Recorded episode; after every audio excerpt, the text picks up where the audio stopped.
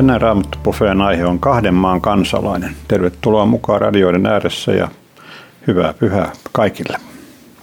Hyvää pyhäpäivää sinullekin, Jouko Jääskäläinen. Ja hyvää pyhää sinulle, Seppo Palonen. Näin ovat jälleen paikan päällä Raamattu Buffeen studiojoukkueen jäsenet. Arto Hukari on tänään puhumassa ja selittämässä meille Kiva olla täällä. Näin, Matteuksen lukua 22. Veijo oli radiotyön koordinaattori. Mistä asti tulet? No Kuopiosta.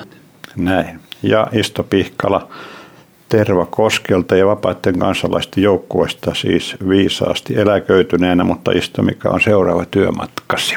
Joo, en tiedä työmatkoista, kun, kun, kun liikun vapaaehtoisena. Ilmeisesti menen tuonne eh, seurakunnan eh, kesäpaikalle eh, klapitalkoisiin. Tässä raamatun tekstissä, jota tänään käsitellään, on joitakin, voiko sanoa vaikeita kohtia, ainakin vaikeita sanoja. Jouko, kertoisitko meille, keitä olivat fariseukset? Jaa, fariseukset nimi tulee sanasta farusiim.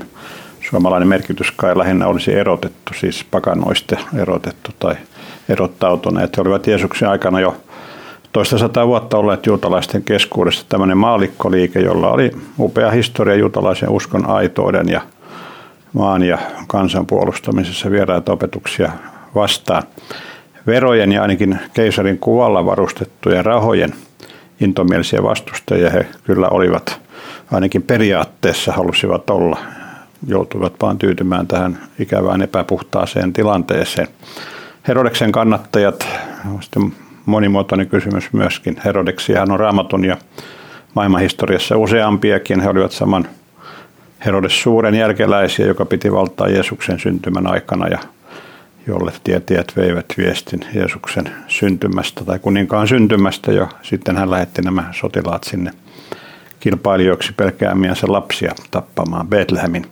Tämä suku ja sen kannattajat olivat kulttuuri- ja uskonnon taustaltaan juutalaisuuden ja pakanuuden välimaita tavallaan olivat vallanpitäjä toisaalta omilla ansioillaan, mutta samalla nimenomaan keisarin valtuuttamia.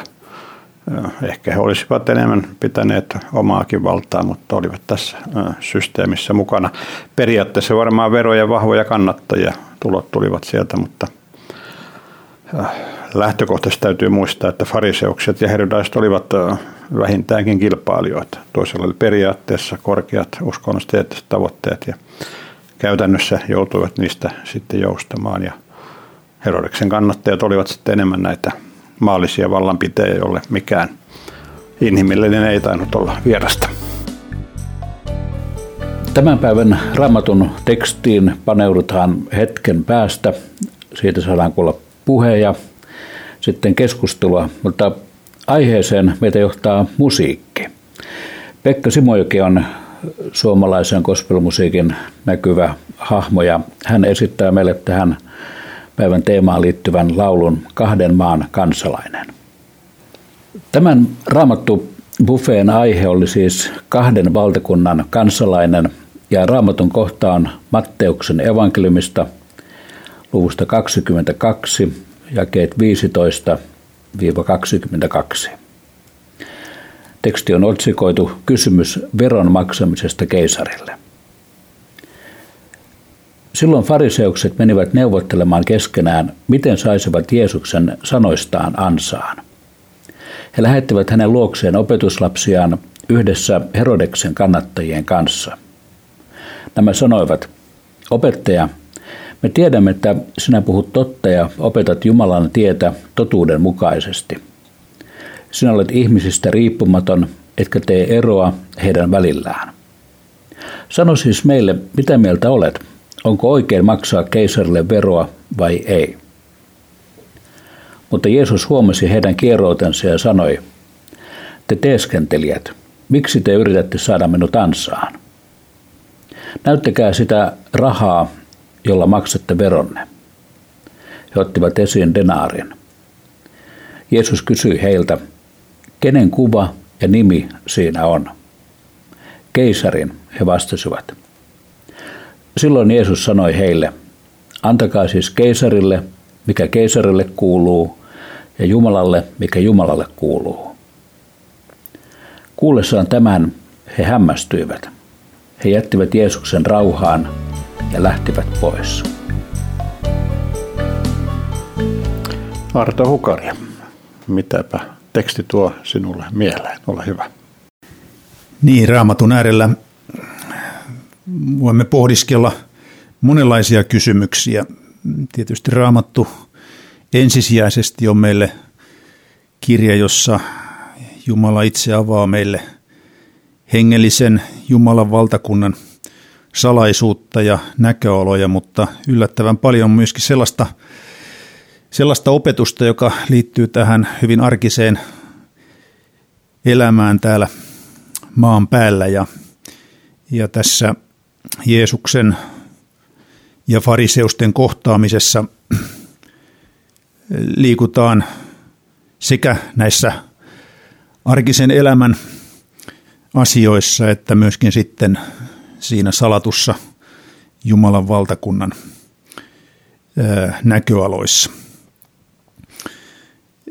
En tiedä, onko teillä veljet sellaista kokemusta, että kun olette keskustelleet hengellisistä asioista, Jumalasta tai uskosta,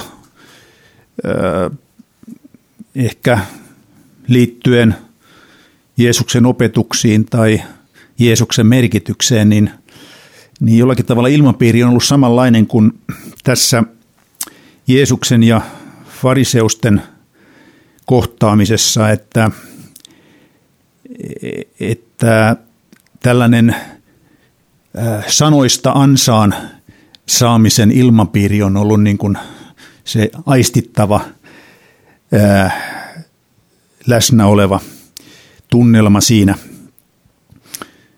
Ainakin itselläni on kymmeniä kertoja tullut tilanne, jossa näistä asioista, kun on jonkun kanssa keskustellut, niin, niin on tullut tämän tapainen kysymys, että no jos se Jumala on kerran kaikkivaltias, niin voiko hän luoda semmoisen kiven, jota ei jaksa itse nostaa. Ja, ja, ja niin kuin tämä, tämä ilmapiiri, kun on, on vallitseva, niin silloin on aika vaikea lähestyä syvällistä keskustelua tai käydä syvällistä keskustelua. Mielenkiintoista tässä tekstissä mielestäni on se, että, että tällä tavalla hyvinkin epämääräisistä motiiveista lähtenyt kysymys sai kuitenkin Jeesuksen ottamaan näinkin syvällisen opetuksen tähän. Ja ajattelen näin, että, että meidän ei välttämättä aina tule pelätä sitä, että, että tämmöisien kysymysten kanssa, kun ihmiset lähestyy, niin sillä taustalla saattaa kuitenkin olla vakavasti pohdiskeleva ja etsivä ihminen ja silloin hankalaankin kysymykseen voi tarttua ja lähteä siitä keskustelua rakentamaan. Jeesus vastaa kysymykseen veronmaksusta, eli siis hyvin arkisesta, jokapäiväiseen elämään liittyvästä asiasta. Veroja valtaosa meistä suomalaistakin maksaa, kuka enemmän ja kuka vähemmän, kuka enemmän ilosena ja kuka vähemmän ilosena. Jeesus tässä linjaa vastauksessaan asioita, jakaa ikään kuin kahteen, että on asioita, jotka kuuluvat tämän maallisen hallintovallan alaisuuteen ja niin kuin veronmaksu liikennesäännöt ja sosiaalilainsäädäntö ja näitä me voitaisiin luetella tässä hyvinkin pitkään. Niissä meiltä kysytään lainkuuliaisuutta. Mutta sitten Jeesus myöskin tässä ottaa näköalan, joka, joka ehkä oli kyselijöille yllättävä. Hän osoittaa, että on asioita, jotka kuuluvat Jumalan hallintavaltaan. Ja että ne, ne myöskin meidän tulisi ottaa vakavasti. Ja itse asiassa ajattelen näin, että valtaosa meistä suomalaisista tuntee kyllä tätä maallista lainsäädäntöä yllättävänkin hyvin, koska siinähän itse asiassa meidän oikeuksiamme ja velvollisuuksiamme rajataan ja, ja haarukoidaan. Mutta aika paljon on kuin sitten vastaavasti sitä, että, että tähän Jumalan hallintavaltaan kuuluvista asioista me tiedämme yllättävän vähän. Monille raamattu on aika outo kirja. Ja, ja ne ajatukset, jotka liittyvät raamattuun, niin saattavat olla hyvinkin asenteellisia tai ennakkoasenteiden värittämiä. mitkä asiat sitten kuuluvat Jumalan hallintavaltaan. Ja mitkä asiat kuuluvat siihen, että meidän esivaltamme niistä, niistä vastaa.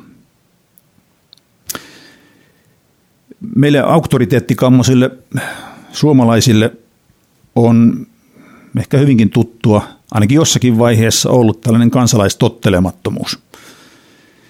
Että jos herrat jotain määrää, niin, niin, niin tuota, siihen pitää laittaa kapuloita rattaisiin. Samanlainen tottelemattomuus Jumalaakin kohtaan saattaa olla hyvinkin käsin kosketeltavaa joissakin tilanteissa. Kun ihminen on luotu Jumalan kuvaksi, niin sillä on, sillä on tietynlainen merkitys raamatussa. Ja Jumalan kuvana ihminen on luotu Jumala, Jumalan yhteyteen.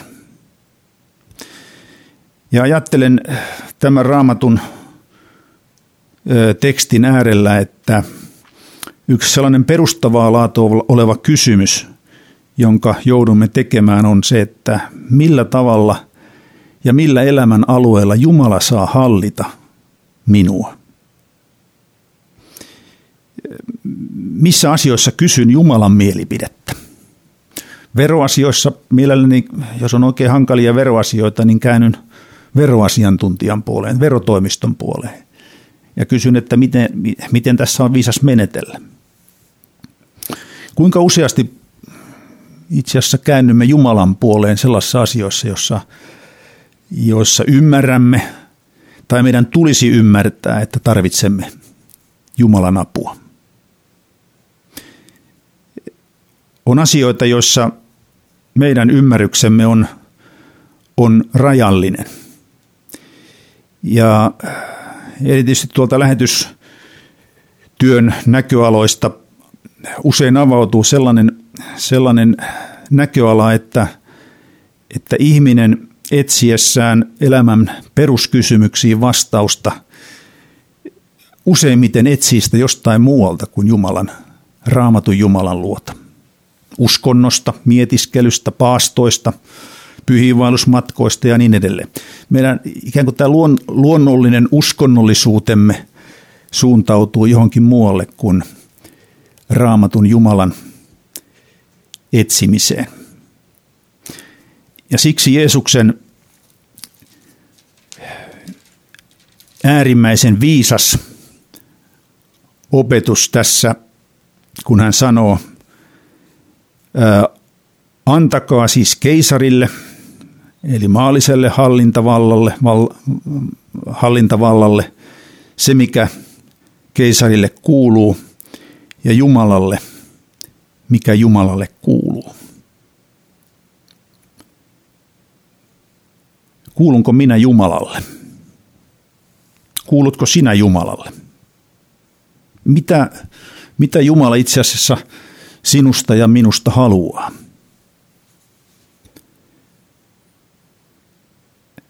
Ajattelen näin, että, että se mitä Jumala meistä haluaa on se, että hän – haluaa hallita meidän elämäämme kuninkaana ja vapahtajana ja mestarina. Että omassa elämäntarinassasi sinä ja minä me voisimme antaa Jumalalle ykköspaikan. Itse asiassa Paavali kirjoittaessa roomalaisille, niin, niin, niin tuota, otti tähän ikään kuin kantaa sanomalla, että, että, että mikä on järkevä tapa palvella Jumalaa. Ja, ja siinä hän sanoi, että, että järkevä tapa palvella Jumalaa on antaa oma elämä tai oma ruumis, niin kuin Raamattu käyttää, oma ruumis, oma elämä Jumalalle äh, uhriksi. Ehkä se kielikuva antaa meille, meille suomalaisille jopa tämmöisen negatiivisen ajatuksen siitä, että pitää uhrautua. Mutta ajattelen näin, että parasta mitä me voimme elämässämme tehdä on jättäytyä hyvän Jumalan hyviin suunnitelmiin hänen, hänen käsiinsä ja hänen suunnitelmiinsa. Antaa oma elämä hänen hallittavakseen. Uskon, että tätä Jeesus halusi tässä vastauksessaan painottaa samalla kun hän kehotti alistumaan myöskin maallisen esivallan alaisuuteen. Antakaa siis keisarille, mikä keisarille kuuluu, ja Jumalalle, mikä Jumalalle kuuluu. Tällaisia ajatuksia tämän raamatun tekstin pohjalla.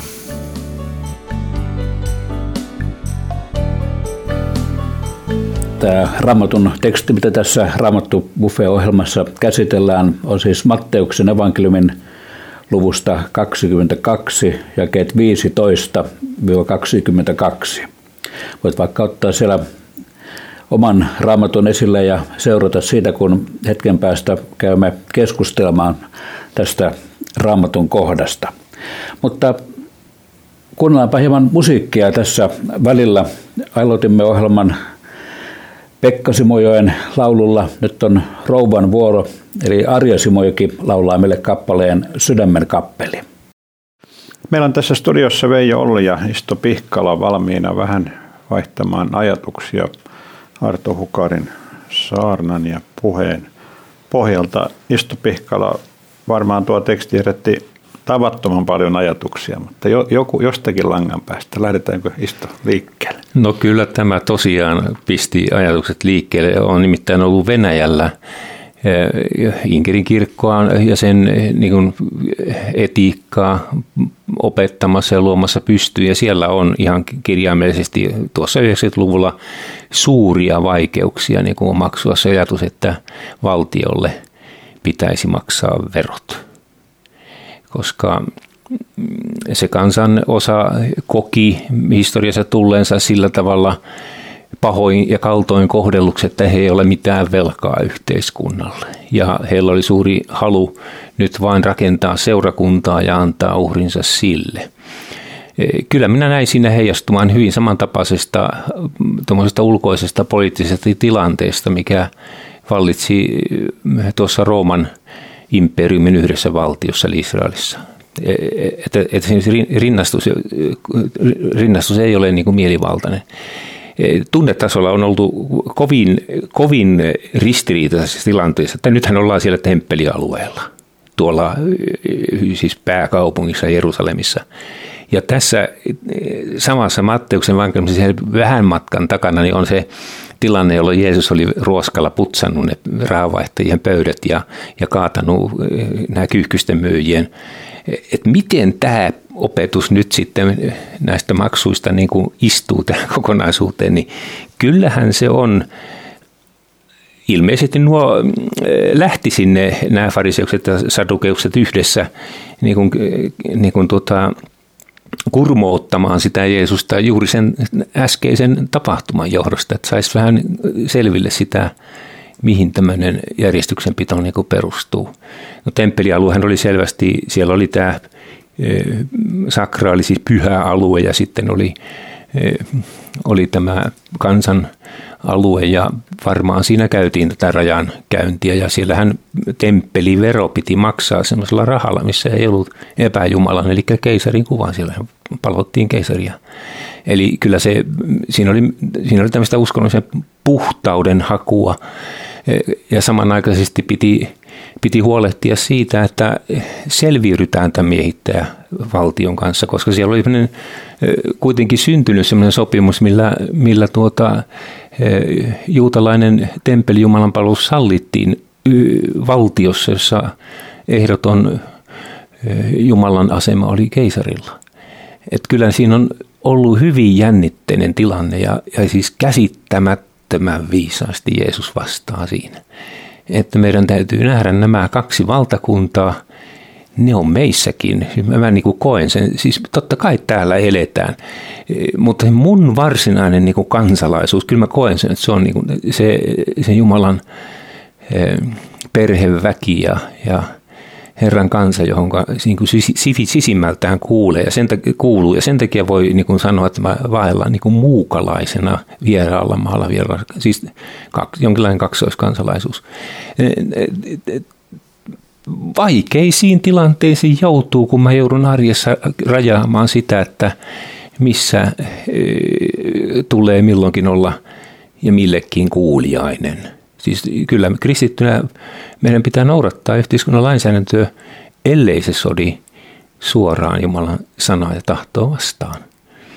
Ja sitten toisaalta niin se, että me maksamme veromme, niin ei se vapauta meitä myöskään eräällä tavalla siitä temppeliverosta. Että meidän pitää niin antaa, ei ainoastaan eh, joskus kolehtiin, vaan niin kuin Arto hyvin sanoo, että itsemme eh, tulla tähän kansalaisuuteen ja silloin kaikki se, mikä minun on, niin on, on myöskin Herran hieno teksti. Veijo oli sinä, että ole ilmeisesti ollut naapurimaissa pitkään ja kotimaassa olet ollut palkkatyöläisenä tämä vero, verokysymys ehkä sinulle vielä helpompi ehkä kuin tässä istolla, mutta mit, mitä ajatuksia sinulle syntyy tästä tekstistä? Joo. Kyllähän suuresti justi tämä Jeesuksen voisi sanoa ihan, että nerokas tai miten se voisi sanoa tämä vastaus. Ja sitten toinen, mikä tuli mieleen, niin Arto puhuu tästä Jumalan puoleen kääntymisestä, että kuinka usein kysymme hänen tahtoa, mutta ensin tuosta tilanteesta, missä Jeesus antaa sen vastauksen, että kun hän pyyti, että näyttäkää sitä denaaria, että hän, hän otti sen rahan siihen esille ja hän rakenti siitä yhden lauseen kestävän todella jykevän saarnan. Hän ammenti siitä Denaarista sen saarnansa. Siinä oli tämä keisarin kuva ja hän otti siitä sen puolen, mutta ymmärtääkseni siinä on informaatio myös tästä keisarin väärästä jumalallisuudesta.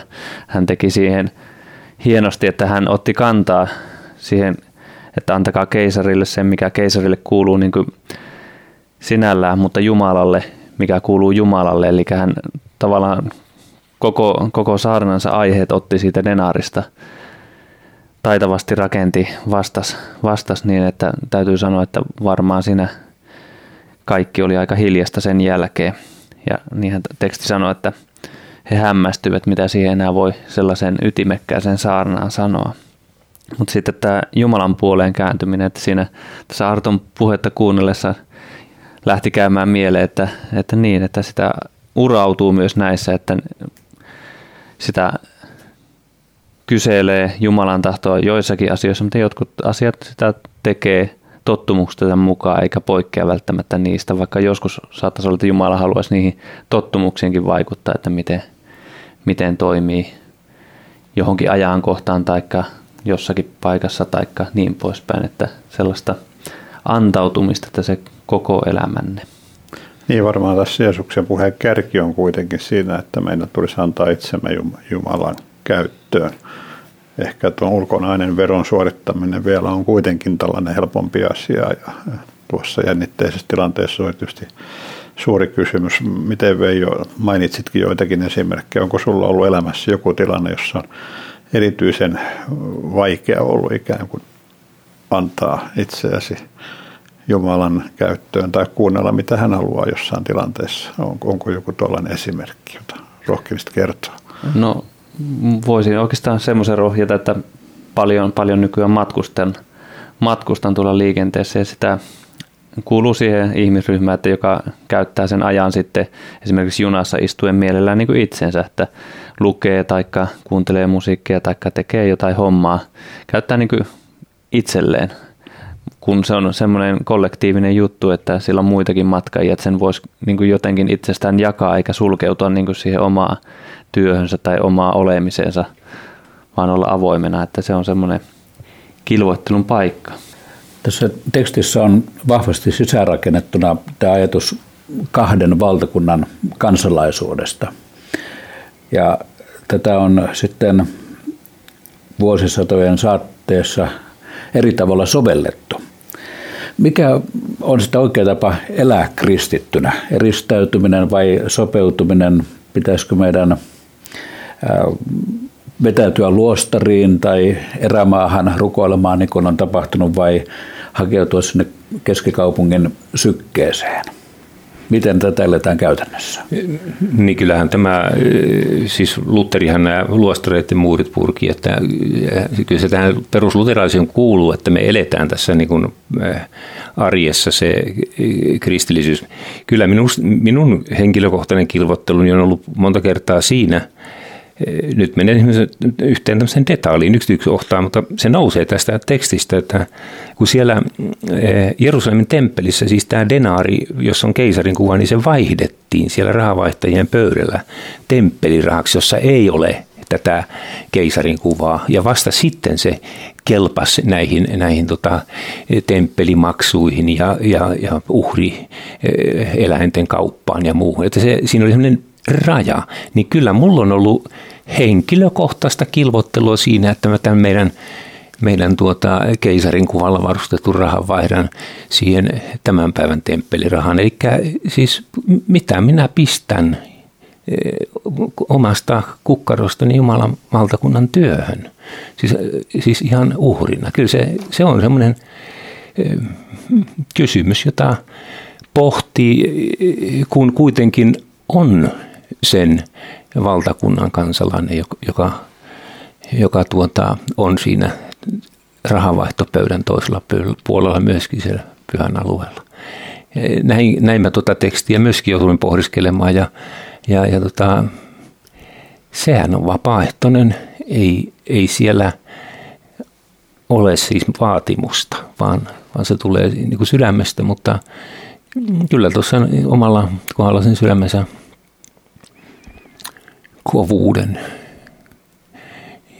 juuri tässä asiassa monta kertaa joutuu tunnustamaan. Että se on tämmöistä. Mm.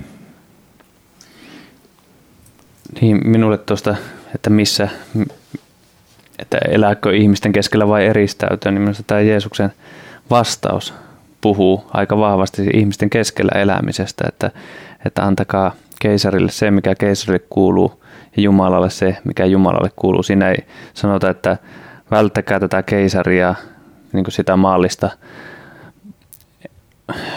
ympäristöä, missä elää, vaan siellä elämään, mutta selkeästi laittamaan rajaa, että keisarille se, mikä keisarille kuuluu, voisi puhua tänä päivänä enemmänkin, että, että justiinsa kunnioitetaan esimerkiksi liikennesääntöjä, järjestystä, esivaltaa ja sitten annetaan Jumalalle se, mikä kuuluu Jumalalle, ettei unohda sitä lantin toista puolta, vaan että selkeästi niin kuin olisi tämmöinen logiikka elämässä tallella. Sitten ihan noin eettiseltä kannalta, niin totta kai me kristittyinä uskovina niin tunnustetaan se, se syvä kristillinen periaate, jota myöskin yhteiskunta toteuttaa silloin, kun se toteuttaa sitten verotuksen kautta tulonjakoa ja huomioi ja hoitaa sairaita ja, ja avuttomaan tilaan joutuneita ihmisiä, eli kantaa vastuuta kansalaisista ajallisessa mielessä. Kyllä se on, kyllä se on nimenomaan kristillisen etiikan ja myöskin tämän taivaan valtakunnan heijastuma tähän ajalliseen yhteiskuntaan. Ja ei sitä pidä myöskään vähätellä, että se on, se on myöskin suuri siunaus, että tällainen yhteiskunta meille on suotu. Ja sen takia vaikka se tuntuu inhottavalta sanoa, niin kyllä meidän pitäisi myöskin jossakin määrin ikään kuin, kuka se oli se poliitikko, joka sanoi, että meidän pitäisi rakastaa veronmaksamista. No vaikeista on rakastaa, mutta että meidän pitäisi kantaa se vastuu myöskin tästä yhteiskunnasta, ajallisesta tämänpuoleisesta, samalla kun me elämme iankaikkista ja tuon puolesta. Että ne ei sulje toisiansa pois sellainen ajatus, joka tästä eristäytymisestä nousi eh, pintaan, on, on jonkinnäköinen tutkimus, joka on tehty eh, kristityksi tulleista ihmisistä, että kuinka kauan kestää, että heillä on sellaisia ystäviä, jotka eivät ole vielä sisällä Jumalan valtakunnan asioissa. Ja se on yllättävän yllättävän äkkiä, kun käy sillä tavalla, että ainoat, ainoat kontaktit on vaan uskoviin ihmisiin. Ja, ja jollakin tavalla ajattelen näin, että, että, että Jeesuksen idea, kun hän lähetti meidät maailmaan, ei ollut se, että me muodostetaan tämmöisiä sisäänpäin lämpiäviä hyvän olon kerhoja, vaan että, että, että, että Jumalan valtakunta olisi aistittavissa tuolla arjen keskellä, että, että meillä edelleen olisi tätä kontaktipintaa tavallisten ihmisten tavallisiin kysymyksiin ja, ja, ja, ja sillä tavalla ajattelen, että, että tämä Jumalalle antami, antaminen, elämänsä Jumalalle antaminen tarkoittaa myöskin sitä ulospäin lähtemistä, ulospäin suuntautumista tuohon näkökulmaan kyllä voi sydämestään yhtyä, että ei me voida elää vain siellä temppelialueella, vaan kyllä Jeesuskin kulki tosiaan Galileassa ja kaiken kansan ja erikoisesti siellä arjessa. Sitten tuossa vielä Raamattu sanoi, että ja kantakaa toistenne kuormia on täällä sanottu, niin kun ajatellaan tätä vero, verotushommaa tuohon aikaan, niin mulla ei nyt ole oikein tarkkaa varmaan itse tietoisen istu voisi tarkentaa tähän, mutta ne ei välttämättä siellä ollut ihan kohtuullisia oikein aina, että oliko se kerääminen niin hienoa kuin nykyään, että se saattoi taakottaa ihmistä ja siinä, siitä jos niin olisi nähnyt oikeudeksi ulostaa itsensä, että poistaa itsensä siitä, että ne maksa veroja, niin tuskin siinä pystyy olemaan niin kuin toisten tukena ahdingoissa, joihin voi olla veronkerääminen ajamassa niin kyllähän se, kyllähän se on hyvin korruptatiivinen yhteiskunta ollut. Mm. Siis mehän tunnetaan nämä sakkeukset, tullimiehet ja, ja joidenkin selvitysten mukaan myöskin tuo temppelialue ja sen takia Jeesus siellä ruoskaa käyttikin, niin se oli hyvin korruptoitunut. Siellä otettiin niin kuin välistä. Ja, ja tota, tämä korruptiohan on yksi sellainen, mikä ei missään tapauksessa ole kristillistä. Niin, ehkä siinä sadukeukset keräsivät välillisiä veroja ja sitten tässä välittäjät keräsivät myöskin välillisiä maksuja. Näinhän se meni. Joo. Että ehkä tuo veronkanto oli aika yksinkertaista ja, ja kohdistui vähän tiukalla tavalla ihmisiin, mutta täältä sitä varallisuutta kerättiin. Arto, japanilaisesta kulttuurista käsin, Avatko meille vielä vähän sitä, sä olet pitkään ollut, miten, miten siinä kulttuurissa uskonto tarkoitan Japanin valtavirtauksia ja sitten tämä yhteiskunta sopeutuu toisiinsa. Onko siinä kristitty, tuleeko sinne kristitty niin eri maailmasta, Japanin kulttuuri? Kyllähän kristitty japanilaisessa sintolais kulttuurissa on auttamatta erilainen. Ja, ja se uskonnollinen käyttäytyminen, joka, joka liittyy niihin uskontoihin, jotka Japanissa on vallalla, niin, niin hyvin pitkälle on sitä näkymättömän maailman, henkimaailman kanssa tekemisissä olemista. Ja, ja, ja sillä tavalla ajattelen, että tämän päivän opetus, joka Jeesukselta tässä tekstistä nousee, on, on se, että, että meillä on, on iso haaste lähetystyössä – painottaa tätä jälkimmäistä puolta. Ja, jollakin tavalla tämmöisessä japanilaisessakin yhteiskunnassa kyllä maallinen lainsäädäntö, esivalta toimii hyvin, ja, ja, mutta sen sijaan hyvin hämärää on se, että mikä, mikä ihmisen elämässä kuuluu Jumal, Jumalalle tai niin kuin heidän kulttuurissaan Jumalille. Ja, ja siinä, siinä kristillinen opetus siitä, että on raamatun Jumala, jonka, joka lähestyy ihmistä, joka tulee ihmiseksi ja samaistuu ihmisen kipuun ja hätään ja tuskaan ja Jumalasta, joka etsiytyy vajavasti ja syntisten seuraan. Se on aivan vallankumouksellinen. Ja, ja se on haaste myöskin silloin jokaiselle japanilaiselle. Antaa Jumalalle se tila, joka Jumalalle kuuluu ihmisen elämässä, ykköspaikka. vielä tuo yksi sana Jeesus sanoi aika tiukasti näille jotka oli liittoutuneet vähän yhteen nämä kyselijät. Eivät he niin samanmielisiä ollut, mutta porukalla tultiin vähän näin kysymään kieroutuneisuudesta, ulkokullatusta, elämäntavasta, jopa pahuudesta, sanoo vanha kirkkoraamatun käännös vuodelta 30-luvulta. Mahtaisiko Jeesus joskus meille, minulle ja sinulle meille sanoa jotakin? Oli, eikö tämä tunnu aika kovalta? No tämä on kova sana ja, ja tota, sitä joutuu omalla kohdalla pohtimaan.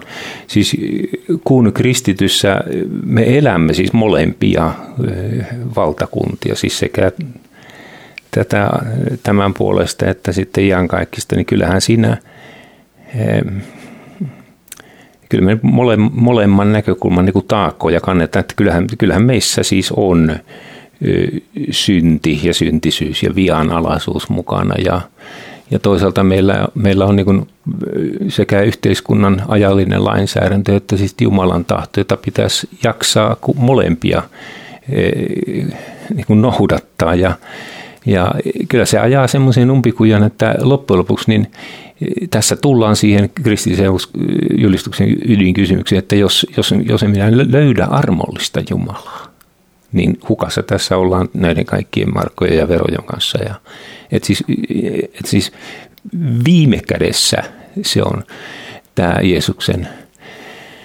sovitus, kuolema ja, ja armo, jonka, jonka niin kuin pohjalta pystytään niin kuin tässä pelissä selviytymään.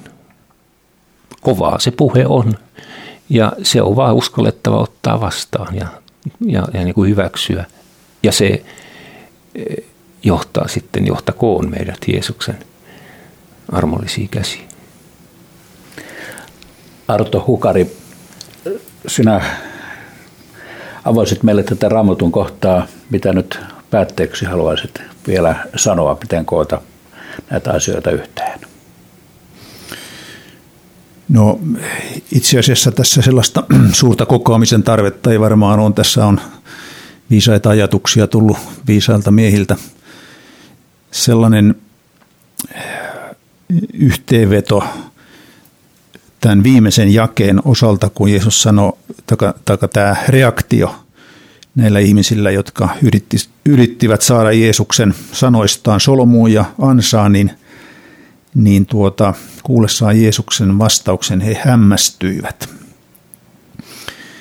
Ja oman kokemuksen raamatun äärellä, niin tämän tekstin äärellä kuin, kun uudestaan, kun raamatun avaa, on se, että, että sitä uudelleen ja uudelleen hämmästyy Jumalan viisautta ja, ja, ja sitä, kuinka Jumala yhä uudelleen, uudelleen ja uudelleen avaa niin kuin uusia ää, näköaloja ja, ja, ja raamatusta löytyy jatkuvasti uutta. Siksi raamattu on niin innostava kirja, että, että se kannattaa hyvin usein avata. Voitko Arto vielä rukoilla yhdessä meidän kanssamme. Rakas taivaallinen Isä, kiitos siitä, että puhut meille raamatun välityksellä ja pyydän, että avatessamme raamatun ja kuullessamme sen siitä opetusta, sinä itse avaisit meidän ymmärryksemme, korvamme, sydämemme kuulemaan ja toimimaan kuulemamme mukaan. Pyydämme viisautta tätä elämää varten, että osaisimme antaa keisarille sen, mikä keisarin on, ja sinulle Jumala sen, mikä sinulle kuuluu. Jeesuksen vapahtajamme nimessä. Aamen. Kiitokset vierailijoille, Arto Hukarille, Isto Pihkalalle ja Veijo Ollille. Kansanlähetyksen Raamattu Buffet-ohjelmia, joita on aikaisemmin äänitetty, voit kuunnella netistä osoitteessa avaimia.net. Jos taas muuten haluat tutustua kansanlähetyksen työhön, käy meidän kotisivuillamme osoitteessa kansanlähetys.fi. Ja ensi sunnuntaina jälleen mukaan kello 12 Raamattu Buffet-ohjelmaan, kansanlähetyksen Raamatun opetus- ja keskusteluohjelmaan. Kiitoksia tältä kerralta ja hyvää sunnuntaipäivän jatkoa sinulle.